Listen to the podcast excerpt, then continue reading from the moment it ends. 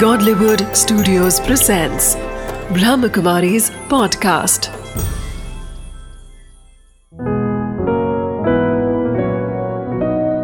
ज़िंदगी बने आसान नमस्कार दोस्तों, ओम शांति। स्वागत है आपका हमारे प्रोग्राम ज़िंदगी बने आसान में। दोस्तों, अगर आप ज़िंदगी में किसी को तोहफा देना चाहते हैं तो उसका आत्मबल बढ़ाइए। उसके अंदर में पॉजिटिव थिंकिंग की ऊर्जा को और ज़्यादा बढ़ाइए। तो आप महसूस करेंगे कि उनकी जो दुआएँ होंगी ना वो आप तक पहुंचेंगी और आपकी ज़िंदगी भी बहुत ज़्यादा खूबसूरत और आसान बन जाएगी। इसी बात के साथ आज हम प्रोग्राम की शुरुआत करते हैं। हमारे साथ है डॉक्टर मोहित जी। ओम शांति। नमस्कार। स्वागत है आपका हमारे प्रोग्राम बहुत में। भाई जी ज़िंदगी की अगर बात करें उसके अंदर कई सारे ऐसे पहलू होते हैं जो हम जानते नहीं हैं। और कई बार ऐसे अनजान जब भी हम रास्तों में जाते हैं तो हम डर से जाते हैं। लेकिन अगर हम युवा की बात करें तो वो बहुत ज़्यादा निडर होता है। उसके अंदर में कोई भी तरीके से कोई भी बात उन्हें डरा नहीं सकती है। ये उनके अंदर बहुत पॉजिटिव थिंकिंग होती है राइट? हाँ बिल्कुल ठीक बोल रही हैं और अ, मेरा एक बात अ, मानना ये है कि यदि रास्ता खूबसूरत हो। तो पता करिए कि किस मंजिल की ओर जाता है। लेकिन मंजिल खूबसूरत हो तो रास्ते की परवाह मत करिए निकल पड़िए मंजिल पे ज़रूर पहुँच जाएँगे। क्या बात है। तो यूथ्स के अंदर इतनी कैपेबिलिटी होती है कि वो मंजिल को प्राप्त कर सकते हैं। हम्म, लेकिन प्रॉब्लम क्या हो जाती है कि कई बार हम सुंदर रास्ते की तरफ़ आकर्षित होकर चल देते हैं। हम्म, सुंदर रास्ते की तरफ़ हम जा रहे हैं तो गलत नहीं है लेकिन देखिए कि क्या हमारी मंजिल भी खूबसूरत है या नहीं है। यदि हमारी मंजिल खूबसूरत है तो प्रॉब्लम्स आएँगी रास्ता टेढ़ा मेढ़ा भी होगा कटीला भी होगा कहीं से प्रेशर भी आएगा लेकिन मंजिल पर हम पहुँच जाएँगे जाएँगे। तो ये बहुत इम्पोर्टेंट है मेरा मानना है कि अपने मंजिल से हमें कभी भी अपनी निगाह नहीं हटानी चाहिए भाई जी अगर हम बात करें यूथ की तो उनके अंदर में सबसे ज़्यादा मैंने नोटिस किया है कि वो अपने पेरेंट्स को लेकर के बहुत ज़्यादा इमोशनल होते हैं।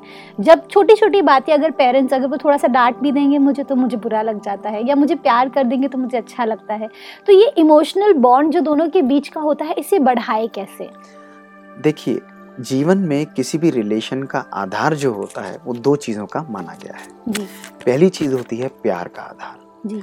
और जहाँ प्यार होता है उसके साथ क्या आता है? उसके साथ विश्वास अर्थात फेथ ऑटोमेटिकली आ जाता है। बिल्कुल। जिसके ऊपर आपका प्यार है उसके ऊपर आपका अधिकार और विश्वास ऑटोमेटिकली आ जाता आ है। जाता है।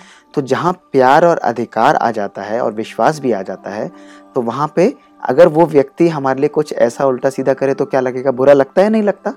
बुरा भी बहुत जल्दी लग जाता है। तो यही हमारे इमोशनल बॉन्डेज का जो गेम है जो चलता है। भाई जी कहीं ना कहीं फ्रीक्वेंसी जो होती है जैसे अगर मैं आपके साथ में थोड़ा टाइम स्पेंड कर लूँ तो आपकी जो फ्रीक्वेंसी होती है वो मेरे साथ ट्यून हो जाती है। नेचुरल होगा ना? और उसी तरह से जब मैं पूरी ज़िंदगी अपने पेरेंट्स के साथ निकाल चुकी हूँ तो उनके साथ तो मेरा एक एक मिनट का एक एक तार जुड़े होते हैं कहीं ना कहीं।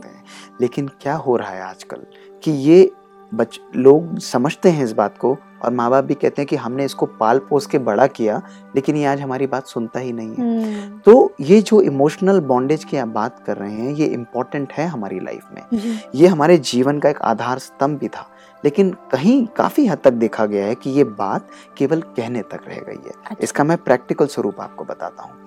जितना इम्पोर्टेंट ये इमोशनल बॉन्डेज है उतना ही कॉमनली आपने यूथ्स की भी बात सुनी होगी और माता पिता की भी बात सुनी होगी।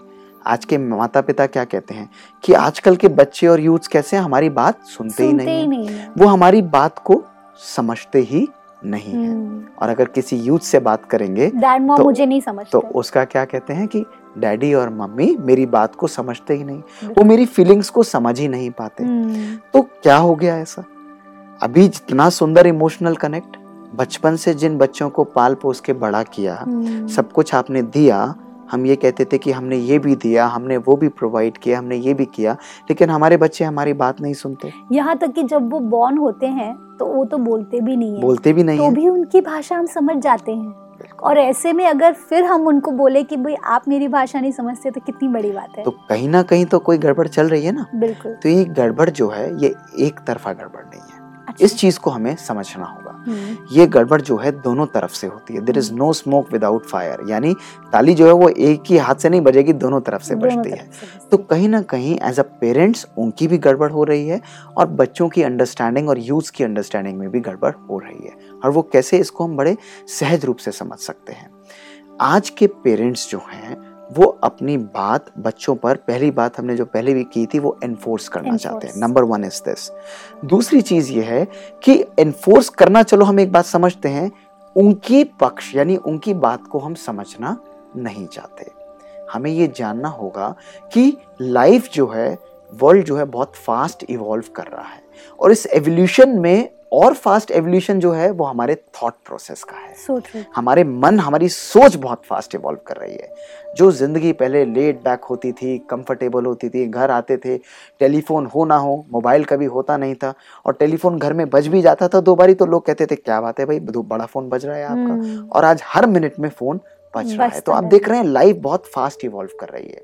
इस फास्ट एवोल्यूशन के अंदर कहीं ना कहीं हम लोग मेटेरियलिज्म में और भौतिकता के अंदर इतना फंस चुके हैं कि हम एक दूसरे के लिए समय नहीं, नहीं। निकाल पाते। आप एक बात बताइए इमोशनल बॉन्डेज या एक दूसरे से प्यार और फेथ पेरेंट्स और बच्चों के बीच में कब होगा? जब वो एक दूसरे के साथ बैठेंगे। हम्म, एक दूसरे के साथ समय देंगे। हमने पहले किया लेकिन आज का जमाना आज का विश्व कुछ और चाहता है। आज का यूथ और चाहता है कि फास्ट सब कुछ जल्दी हो। तो ऐसे समय पर जब पेरेंट्स की लाइफ अलग फास्ट चल रही है बच्चों की लाइफ अलग चल रही है प्रॉब्लम आ रहा है एक दूसरे को समय देने में एक दूसरे के साथ बैठकर खाने में।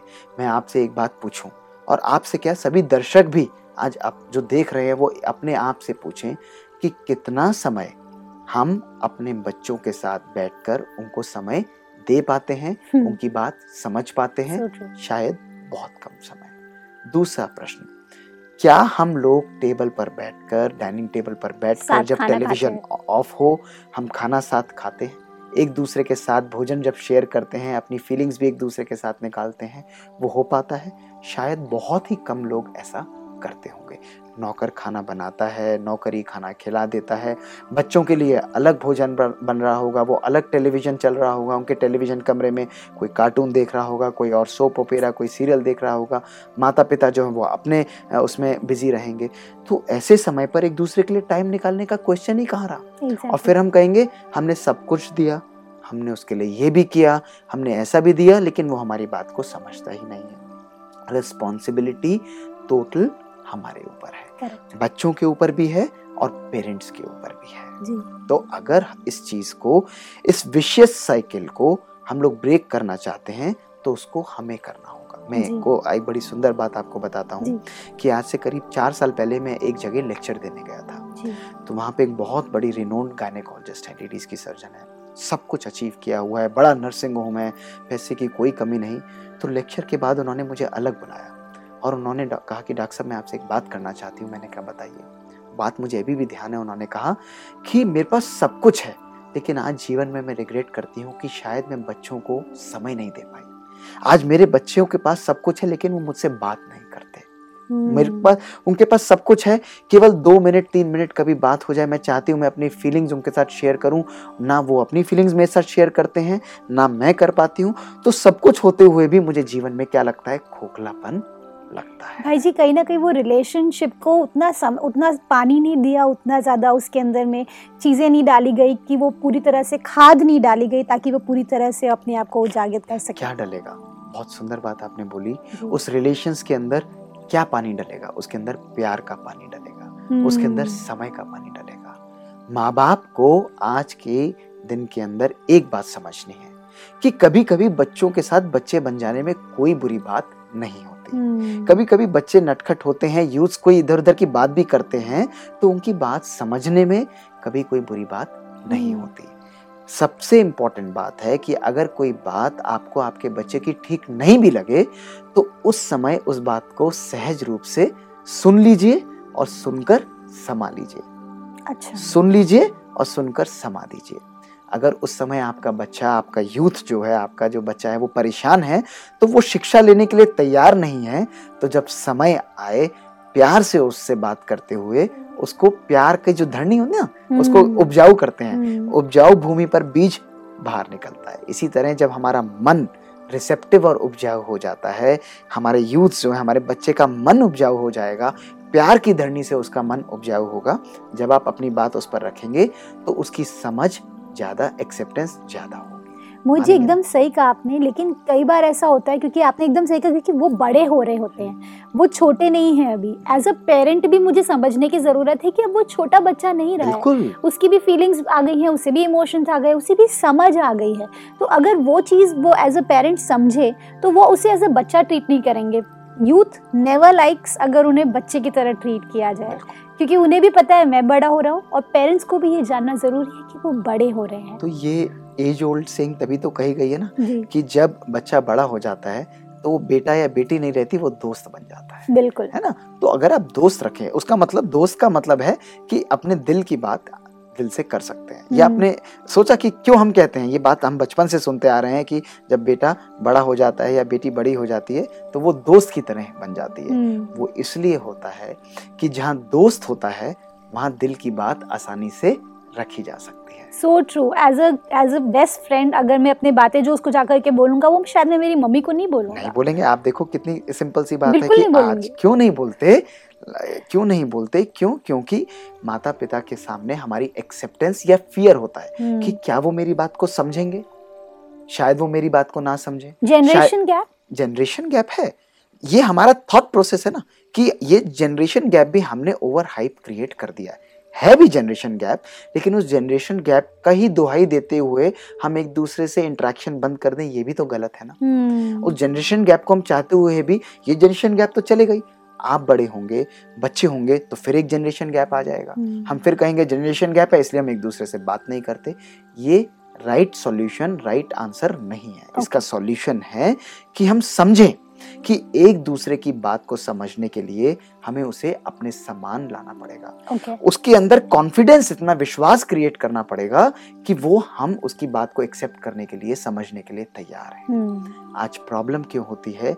कि जब बच्चा घर पर आता है हमारा यूथ घर पर आता है तो वो घर पर आकर माता पिता से अपनी बात नहीं रख पाता है। हम्म, क्यों नहीं रख पाता है? क्योंकि जनरेशन गैप जैसे आपने कहा उसे ये डर होता है कि माता पिता मेरी बात नहीं, नहीं सुनेंगे। और माता पिता को ये होता है कि अगर इसने कुछ गलत काम किया या कोई गलत बात वो बताएगा तो माता पिता उसकी बात नहीं समझकर क्या करते हैं? एकदम रिटेलिएट करते हैं। नहीं तुमने गलत किया ऐसा तुम्हें नहीं करना चाहिए था तुम्हें ऐसा करना चाहिए था। जब आपको या किसी भी यूथ को ऐसा बोला जाए घर के बच्चे को बोला जाए तो वो हर्ट फील करता है। एग्जैक्टली क्यों? क्योंकि उसके अंदर वो एक्सेप्टेंस नहीं है। जब उसने वो कार्य किया तो उसने उसको क्या समझ के किया? सही सही समझ सही। समझ के किया। सही बात है। और माता पिता के अकॉर्डिंग वो गलत है। हो सकता है बच्चा गलत भी हो लेकिन उस समय एज अ पेरेंट हमारी ड्यूटी हो जाती है कि हम उसकी बात को समझें हम्म, उसको एक्सेप्ट करें और उसको अपने साथ बिठाएँ। कोई बात नहीं हो गया आगे बात करेंगे। फिर बैठकर खाना पीना खाएँ उस बात को भूल जाएँ उस हम्म। इश्यू को डाइल्यूट कर दें। हम्म, सही समय आने पर प्यार से भूमि को उपजाऊ करके उसको बताएँ कि अगर उस समय ऐसा कर देते तो शायद बेटर होता। ट्राई करके देखना शायद ऐसा हो और आप देखेंगे जब हम आपको सजेशन करें तो आप उसको एक्सेप्ट करेंगे। हम्म। आप खुद ही देखो अगर मैं आपको कोई बात करने को ऑर्डर करूँ या मैं आपको कोई बात सजेस्ट करूँ कौन सी बात आपको ज़्यादा अपील करेगी? हम्म, सजेशन. ये रूल है। ये नेचुरल बात है। आप ऑर्डर किसी को नहीं कर सकते। आप सजेस्ट जब करेंगे तो उस व्यक्ति के अंदर उस बच्चे के अंदर एक्सेप्टेंस आ जाएगी। तो जो मैं कह रहा था मैं ये कह रहा था कि बच्चे जब घर में उनकी बात नहीं सुनी जाती तो उनके अंदर हर्ट क्रिएट होता exactly. है बुरा लगता है। वो आएँगे खाना खाएँगे पेरेंट्स के साथ बैठेंगे लेकिन उस बारे में बात नहीं करेंगे। अब दिल के अंदर बात तो रही हुई है। वो बात किसी ना किसी को तो कुछ कहनी है। तो घर पे कोई नहीं सुनेगा तो किसको कहेंगे वो बात जाके? फ्रेंड को कहेंगे या उसको कहेंगे जो उनकी दिल की बात सुनता है या बात को समझता है। और आजकल सबसे ज़्यादा आउटलेट किसके पास है? सबसे ज़्यादा आउटलेट है हमारे फ्रेंड्स हैं हमारा फ्रेंड सर्कल हो जाता है। और ये इशू और बड़ा कॉम्प्लेक्स हो जाता है जिसके बारे में हम बात करेंगे। तो बच्चा जब अपनी बात यूँ जब अपनी बात बाहर रखता है तो बॉन्डेज ऑटोमेटिकली यहाँ से डिटैचमेंट होता है और उधर बॉन्डेज क्रिएट होती चली जाती है। मोहित जी, आपने एकदम सही कहा। मेरे दिमाग में इससे एक बात आई कि जब वो बातें बोल रहे होते हैं अपने फ्रेंड को तो वो एक चीज़ जो सबसे ज़्यादा उनसे मिलती है, वो होती है एक्सेप्टेंस और साथ ही साथ वो उन्हें कभी जज नहीं करते। एज अ पेरेंट हम कई बार अपने अपने जो बच्चे होते हैं, उन्हें जज कर लेते हैं कि भाई तुमने ये किया, तुमने ये किया। और वो एनालाइज नहीं कर पाते कि हम उसकी भी कोई इमोशंस है। उसकी भी कोई सोच है जिसकी वजह से उसने उस वक्त वो चीज़ की होगी? आप ठीक बोल रही हैं लेकिन एक बात इसमें समझने की ये भी है कि क्या कोई माता पिता अपने बच्चे का बुरा चाहेगा? नहीं। नहीं चाहेगा। बिल्कुल नहीं। ऑलमोस्ट ना है। अगर हंड्रेड परसेंट हम ना भी कहें तो 99 90 परसेंट पेरेंट्स अपने बच्चे का बुरा नहीं चाहेंगे।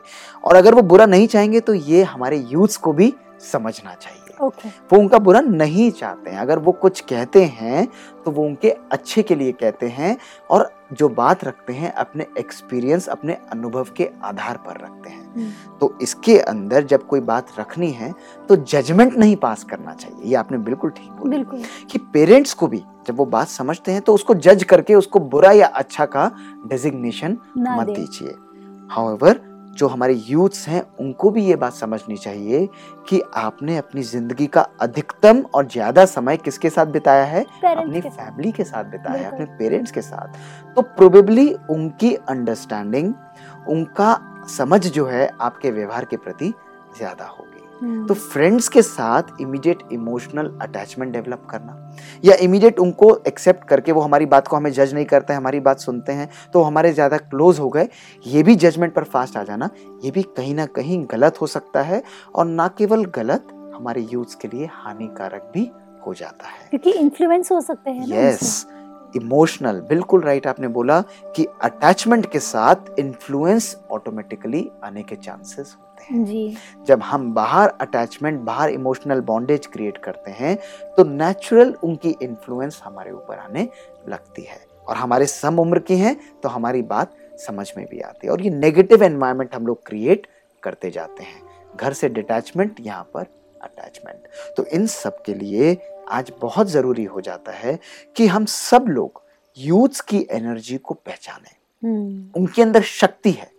उस शक्ति को हमें केवल चेंज करना है। वो मैलिएबल शक्ति है हम्म, उसको हमें मोल्ड करना है। हम्म, जैसे कुम्हार होता है ना आप देखते हैं वो कुम्हार जब बर्तन बनाता है तो उसको सुंदर फूलदान का भी रूप दे सकता है। उसको मूर्ति का भी रूप दे सकता है उसको सुराही का भी रूप दे सकता है केवल हाथ उसके बड़े सुंदर रूप से करेक्ट चलते हैं इजंट इट तो हम पेरेंट्स भी जो हैं हम पेरेंट्स भी क्या कर सकते हैं? बहुत सुंदर रूप से उस बच्चे के उस यूथ के संस्कारों को मोल्ड कर सकते हैं। उस पर हथौड़ा मारेंगे तो कुछ नहीं बन के निकलेगा। उल्टा वो आपसे दूर चला जाएगा। तो इसी तरह हमको ये जो कार्य अपने जीवन के अंदर करना है वो यही करना है कि केवल डायरेक्शन केवल दिशा निर्देश उनको प्रॉपरली देना है। समय उनके लिए निकालना है। आज बच्चों को जो आवश्यकता है यूथ्स को जो आवश्यकता है वो कोई उनसे बात करे। उनकी एनर्जी जो। बाहर फ्लो कर रही है वो उनकी एनर्जी को कोई समझे। उनको जी। धिक्कारिए मत। कि नहीं तुम नहीं कर सकते नहीं ऐसा नहीं होगा नहीं तुम गलत हो। कर सकते हो। करने का उचित समय शायद ये नहीं है। इस समय। तो समझा नहीं देंगे ना तो बच्चों का एक्सेप्टेंस यूथ का एक्सेप्टेंस फैमिली की तरफ़ बढ़ जाएगा। जी। और ये ज़रूरी भी है। क्यों ज़रूरी है कि अच्छे समाज की जो संरचना होती है जी। वो कहाँ से होती है? परिवार से होती है। हम्म, अगर हम परिवार के अंदर पेरेंट्स और बच्चों के अंदर सिंक्रनी है। उनके अंदर सामंजस्य है उनके अंदर कोऑर्डिनेशन है। एक दूसरे की फीलिंग्स को भी समझते हैं तो नेचुरली वो परिवार खुशहाल होगा। जी। लड़ाई होती है कभी कभी झड़प होती है हमारी भी होती है आपकी भी होती होगी सबकी होती है और होना भी चाहिए। प्यार और जो जिसे कहते हैं टकरार दोनों को होना चाहिए लेकिन उसके अंदर मतभेद को हमारे जीवन में हमें नहीं आने। नहीं देना चाहिए। जी। मतभेद जब आ जाता है तो काम खराब हो जाता है। मोहित जी इससे मेरे दिमाग में एक सवाल आया। जैसे दोस्तों की अगर बात करें कई बार ऐसा होता है कि मेरा जो फ्रेंड है उसके पेरेंट्स के बीच में कुछ प्रॉब्लम्स चल रही हैं। तो वो आकर के मुझे अपने घर की प्रॉब्लम्स बताते हैं। और उससे क्या होता है, मेरे दिमाग में भी नेगेटिव सोच आने लगती है। और धीरे धीरे धीरे धीरे मैं नोटिस करता हूँ कि मुझे मेरे डैडी मम्मी के अंदर भी नेगेटिव नज़र आने लगता है। तो ये दूसरों की नेगेटिविटी कैसे हमारे अंदर आ जाती है? एज अ फ्रेंड भी हम जो सोचते हैं कि हमारा दोस्त हमारा सब कुछ अच्छा सोचता है, लेकिन कुछ चीज़ें उनकी हमारे अंदर बुराइयाँ भी आ जाती हैं फिर। बड़ी कॉम्प्लेक्स चेन और बड़ी प्रैक्टिकल चेन आपने अभी डिस्क्राइब की और ये प्रॉब्लम्स हम लोग प्रैक्टिकली देखते भी हैं। जी मैं खुद फेस करती थी मैंने खुद नोटिस किया और फिर जो जो ब्रह्मा कुमारी की जो पॉजिटिव थिंकिंग वाली जो बातें आती है वो मेरे दिमाग में आती थी। फिर मैंने सोचा कि अरे ये तो गलत हो रहा तो है। तो अब आपने बताया कि प्रॉब्लम भी बताई और आपने सॉल्यूशन भी बता दिया। जी। अगर कोई चीज़ नेगेटिविटी आपके पास आती है जी। कोई व्यक्ति परेशान है कोई बच्चा जो है दुखी है कोई मित्र आपका दुखी है और आपके पास आकर कोई बात बताता है तो उसको सांत्वना देने के लिए उसको होप देने के लिए आप उससे सुन लीजिए अच्छा। लेकिन अगर हम उससे डिटैचमेंट क्रिएट होकर अगर हम उससे उस चीज़ से डिटैच होकर उसको ऑब्ज़र्व करते हैं हम्म। तो हम लोग उसमें अटैच नहीं होते उसके लिए बहुत ज़रूरी है कि मेरा मन बहुत पावरफुल हो बहुत पॉजिटिव हो हम्म। जब मेरा मन पॉजिटिव है तो मैं लाइट हाउस की तरह काम करता हूँ। लाइट हम्म। हाउस क्या करता है? लाइट हाउस हर एक को दिशा निर्देश देता रहता है लाइट हाउस कभी भी हटता नहीं है हर एक को मार्गदर्शन करता है। तो कोई प्रॉब्लम को अगर आपको आपके पास आकर बताए और हम उसी प्रॉब्लम का पार्ट बन जाए तो इसका मतलब हमारे अंदर तो बिल्कुल एनर्जी है ही नहीं। तो हम्म। बहुत ज़रूरी है कि उसको भी इतनी पॉजिटिव एनर्जी दीजिए कि वो उस पॉजिटिव एनर्जी को लेकर अपने माँ बाप के पास जाए और बोले कि देखो मैं आपकी रचना हूँ। मैं आज आप लोगों को बोलता हूँ कि अपनी डिफरेंसेस को खत्म करिए। हम्म। किस चीज़ के पीछे लड़ाई है? अगर आप देखेंगे एक बात मैं अगर आपको शॉर्ट में बताना चाहूँ इसके बारे में हम आगे ज़िक्र भी करेंगे डिस्कशन भी करेंगे लेकिन बहुत संक्षेप में बताना चाहूँ तो लड़ाई का केवल एक ही कारण होता है वो है हमारा ईगो हमारा अहम। So हमारा अहम हमारी सोच ही हम लोगों को आपस में और तो बच्चे भी वही सीख जाएँगे ना। डैडी मम्मी को देखेंगे ईगोइस्टिक वे में झगड़ा कर रहे तो शायद मैं भी एज अ किड यही सीखूँगा। बिल्कुल। और वो अहम जब देखते हैं लड़ाई होती है बच्चा उससे यूथ उससे नेगेटिव इन्फ्लुएंस होता है तो उसका घर में रहने का मन नहीं करता। हम्म। वो बाहर आएगा आपके पास आकर आप बातें बताएगा और आप उसको सांत्वना देने की बजाय उसकी प्रॉब्लम को समझ कर उसको और पॉजिटिव एनर्जी दीजिए। उसको बताइए कि आप नेगेटिव चीज़ को तो देख रहे हैं लेकिन इससे इन्फ्लुएंस आप मत हो। Okay. आप इससे परेशान मत हो। क्यों? क्योंकि जब आप उसको पॉजिटिव एनर्जी देते हैं तो आप सबसे पहले अपने आप को सेफ़ रख लेते हैं। Okay. आप उससे इन्फ्लुएंस नहीं आपने बोला ना कि मैं भी उससे इन्फ्लुएंस हो सकती हाँ, हूँ। क्योंकि मैं भी वही देख रही हूँ मैं भी वही देख जब हम अगर हम उस नेगेटिव एनर्जी से इन्फ्लुएंस हो गए हमारे मन में वो नेगेटिविटी आ गई तो जिस व्यक्ति के मन में नेगेटिव है वो क्या ढूंढेगा? पॉजिटिव एनर्जी ढूंढेगा नेगेटिव ढूंढेगा? नेगेटिव ढूंढेगा। तो वही गलतियाँ हम लोग भी देखेंगे जिसको हम कहते हैं रोल प्लेइंग कि हम्म। उसने ऐसा किया मेरे घर में भी ऐसा होता होगा। नहीं इसको वहीं फुल स्टॉप वहीं पर बीमारी उत्पन्न हो उससे पहले वहीं पर उसको काट कर खत्म उसका विनाश कर देना चाहिए। हम्म। और आपका मित्र जो है उसको पॉजिटिव डायरेक्शन देने की जो आरंभ है वो वहीं से हमको कर देना चाहिए। तो don't be a part of the problem problem का पार्ट कभी नहीं बनना है। किसी भी यूथ को ध्यान रखिए कभी भी प्रॉब्लम का पार्ट मत बनिए। Always be the part of a solution अगर सॉल्यूशन नहीं भी है तो सॉल्यूशन ढूंढिए क्योंकि किसी भी समस्या के साथ सॉल्यूशन उसका अटैच होता ही होता है। ऐसा कोई प्रश्न दुनिया में नहीं है जिसका उत्तर नहीं। ना हो। अगर हम प्रॉब्लम समझते हैं उस प्रॉब्लम के अंदर हम और प्रॉब्लम अपने लिए क्रिएट करें तो हम समझदार इंसान नहीं है। दैट। मीन्स हमारे अंदर बेसिक कॉमन सेंस भी नहीं है। हम लोग अपनी लाइफ को और कॉम्प्लिकेट करने में लगे। बिल्कुल ठीक कहा भाई जी आपने कि हम एज अ पेरेंट अगर बात करें तो हम कहीं ना कहीं उनकी ज़िंदगी के मूर्तिकार होते हैं। उनके अंदर अच्छे अच्छे गुण भरना ये हमारा ही काम होता है। लेकिन उसे हमें फोर्स करने की ज़रूरत नहीं है। उसे प्यार से उनके अंदर धीरे धीरे डालने की ज़रूरत है। तो ऑटोमेटिकली वो एक अच्छे ह्यूमन बीन बनकर बाहर निकलेंगे। थैंक यू सो मच भाई जी thank you for coming in this show आज हमने क्या जाना? जब हम बात करते हैं यूथ की, उनके अंदर बहुत सारी एनर्जी होती है, एक पॉजिटिव ऊर्जा होती है, बस उसे चैनलाइज करने की ज़रूरत है। और एज अ पेरेंट आपको ये जानने की ज़रूरत है कि उनके अंदर की जो एनर्जी है, उसे आपको कोई भी तरीके से इन्फ्लुएंस करने की ज़रूरत नहीं है। उसे मोल्ड करने की ज़रूरत है और सही राह दिखाने की ज़रूरत है। तो वो ऑटोमेटिकली सही राह पर चलने लगेंगे। फिर आपसे कल मिलेंगे। इसी कड़ी के बारे में और भी बातें करते हुए, ओम शांति।